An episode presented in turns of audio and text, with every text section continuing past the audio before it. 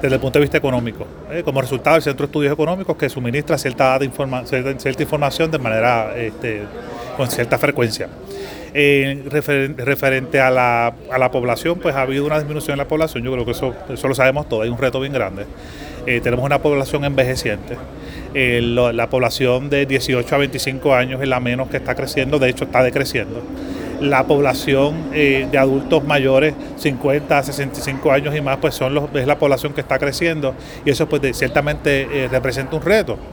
Nosotros en el banco tenemos unas iniciativas que pretendemos ofrecer productos de financiamiento a los empresarios para impactar puntualmente a los jóvenes.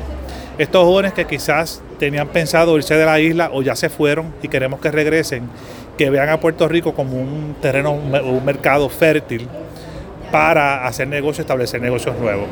Cuando se miran los establecimientos privados, negocios nuevos, y lo vimos aquí, junto con todos los alcaldes, ¿verdad? como parte de esta reunión eh, eh, aquí en la federación, todos los municipios están aumentando los establecimientos privados. Eso es algo positivo para todo Puerto Rico. Vemos municipios del área sur como Yauco, Guayanilla, Guánica, que a pesar del impacto que tuvieron luego de los terremotos, donde tuvieron una baja en la población ciertamente, tienen un aumento en los establecimientos privados que se han creado.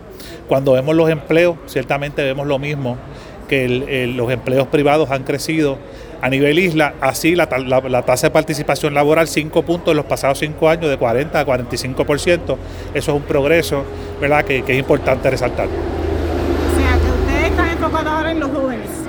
Nosotros estamos enfocados realmente en desarrollar en lo que son los eh, nuevos emprendedores, estos, estas personas que quieren insertarse en la fuerza laboral, que quizás estaban trabajando para un patrono y llegan eh, y quieren abrir un negocio nuevo. Y nosotros, como los cogemos desde la idea, desde el concepto, hasta que ellos abren el negocio, eh, lo registran y lo abren, nosotros pues somos esa alternativa de acceso a capital. Estamos ciertamente en ese nicho, estamos mirando los jóvenes, cómo los ayudamos a que se queden, que vean el, el banco como una alternativa para un préstamo y que puedan abrir y que puedan abrir un negocio.